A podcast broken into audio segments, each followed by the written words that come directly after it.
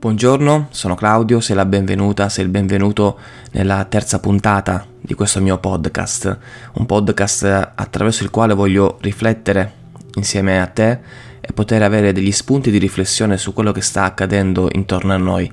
Ti ringrazio intanto per aver seguito le prime due puntate, ti ringrazio per esserti iscritto e iscritta al mio canale YouTube, per me è molto molto importante. Oggi quello che voglio fare è parlare di un atteggiamento che possiamo avere nei confronti di tutte queste cattive notizie e brutte notizie che arrivano alle nostre orecchie, che passano davanti ai nostri occhi attraverso gli schermi delle televisioni, gli schermi degli smartphone. Ed è quello di in qualche modo a un certo punto dire basta, non ce la faccio più, non si può più sopportare il vedere tutte queste cose così cattive, così negative, voglio ritornare alla mia vita normale, voglio dimenticare tutte queste cose. Ora è normale tutto questo. Io per primo a un certo punto mi sono detto basta, non ne posso più.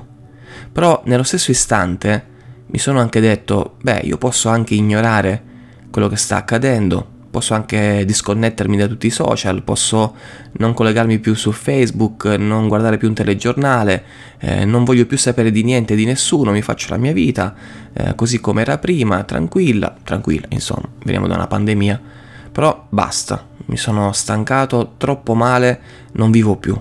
Posso anche farlo e sarebbe anche un mio diritto lecito quello di volere una vita serena senza cattive notizie. Ma il punto della questione è che se anche io chiudo gli occhi e mi tappo le orecchie, le cose che stanno accadendo continueranno ad accadere. Il mio prossimo, anche se io faccio finta di non vederlo, continuerà a soffrire. E anzi, addirittura soffrirà di più perché le persone che magari prima lo stavano aiutando, che prima stavano pregando per lui, si volteranno dall'altra parte e saranno meno impegnate nel volere qualcosa di buono per lui, nel tendere una mano, nell'aiutarlo. Perché adesso siamo tutti contenti magari di poter sostenere qualche associazione di volontariato, di poter accogliere qualche eh, rifugiato dall'Ucraina, ma se le cose continuano ad andare così e il tempo passa, rischiamo di iniziare poi un attimino a stancarci, dire basta, non se ne può più. E questo è un atteggiamento che può innescarsi in noi, ma che non deve iniziare a prendere piede. Dobbiamo mantenere alta l'attenzione su quello che sta accadendo, dobbiamo mantenere alto il nostro impegno e continuare così come è stato nel primo giorno che abbiamo visto i bombardamenti, abbiamo visto tutto quello che stava accadendo, continuare con lo stesso slancio, con la stessa grinta, con la stessa determinazione nell'aiutare il nostro prossimo.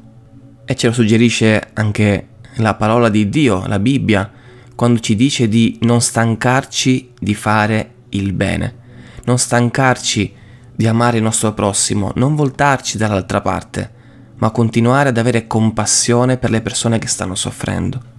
Seconda cosa che voglio condividere con te è più che una riflessione, è un consiglio.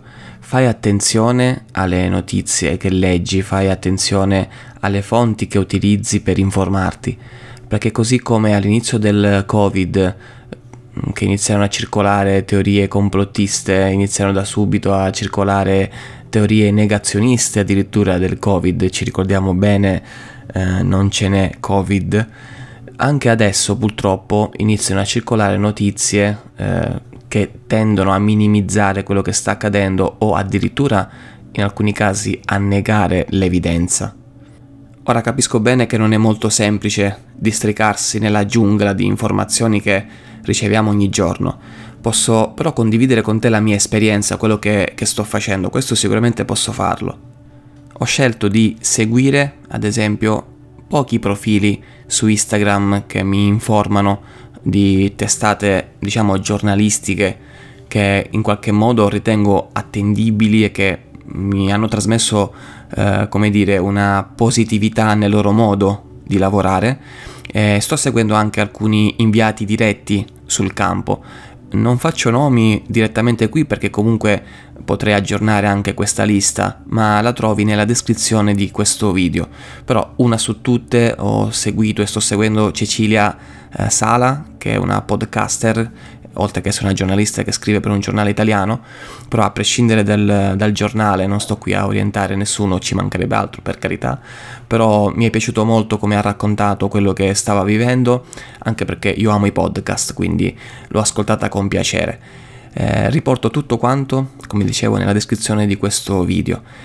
Mi fermo qui per oggi. Eh, ti do appuntamento eh, sia al Bibbia Caffè del prossimo lunedì, che sarà la puntata numero 100, che alla prossima puntata di questo podcast che probabilmente sarà o giovedì o venerdì prossimo. Eh, ne approfitto se sei arrivato, se sei arrivata fino a qui per dirti, per chiederti, se non lo hai già fatto, di iscriverti al mio canale YouTube, quindi cliccare sulla campanella e attivare la notifica e iscriverti anche al mio canale Telegram.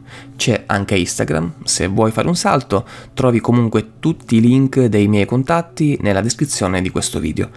Dio ti benedica, grazie per aver ascoltato e continuiamo a pregare per la fine di questo conflitto.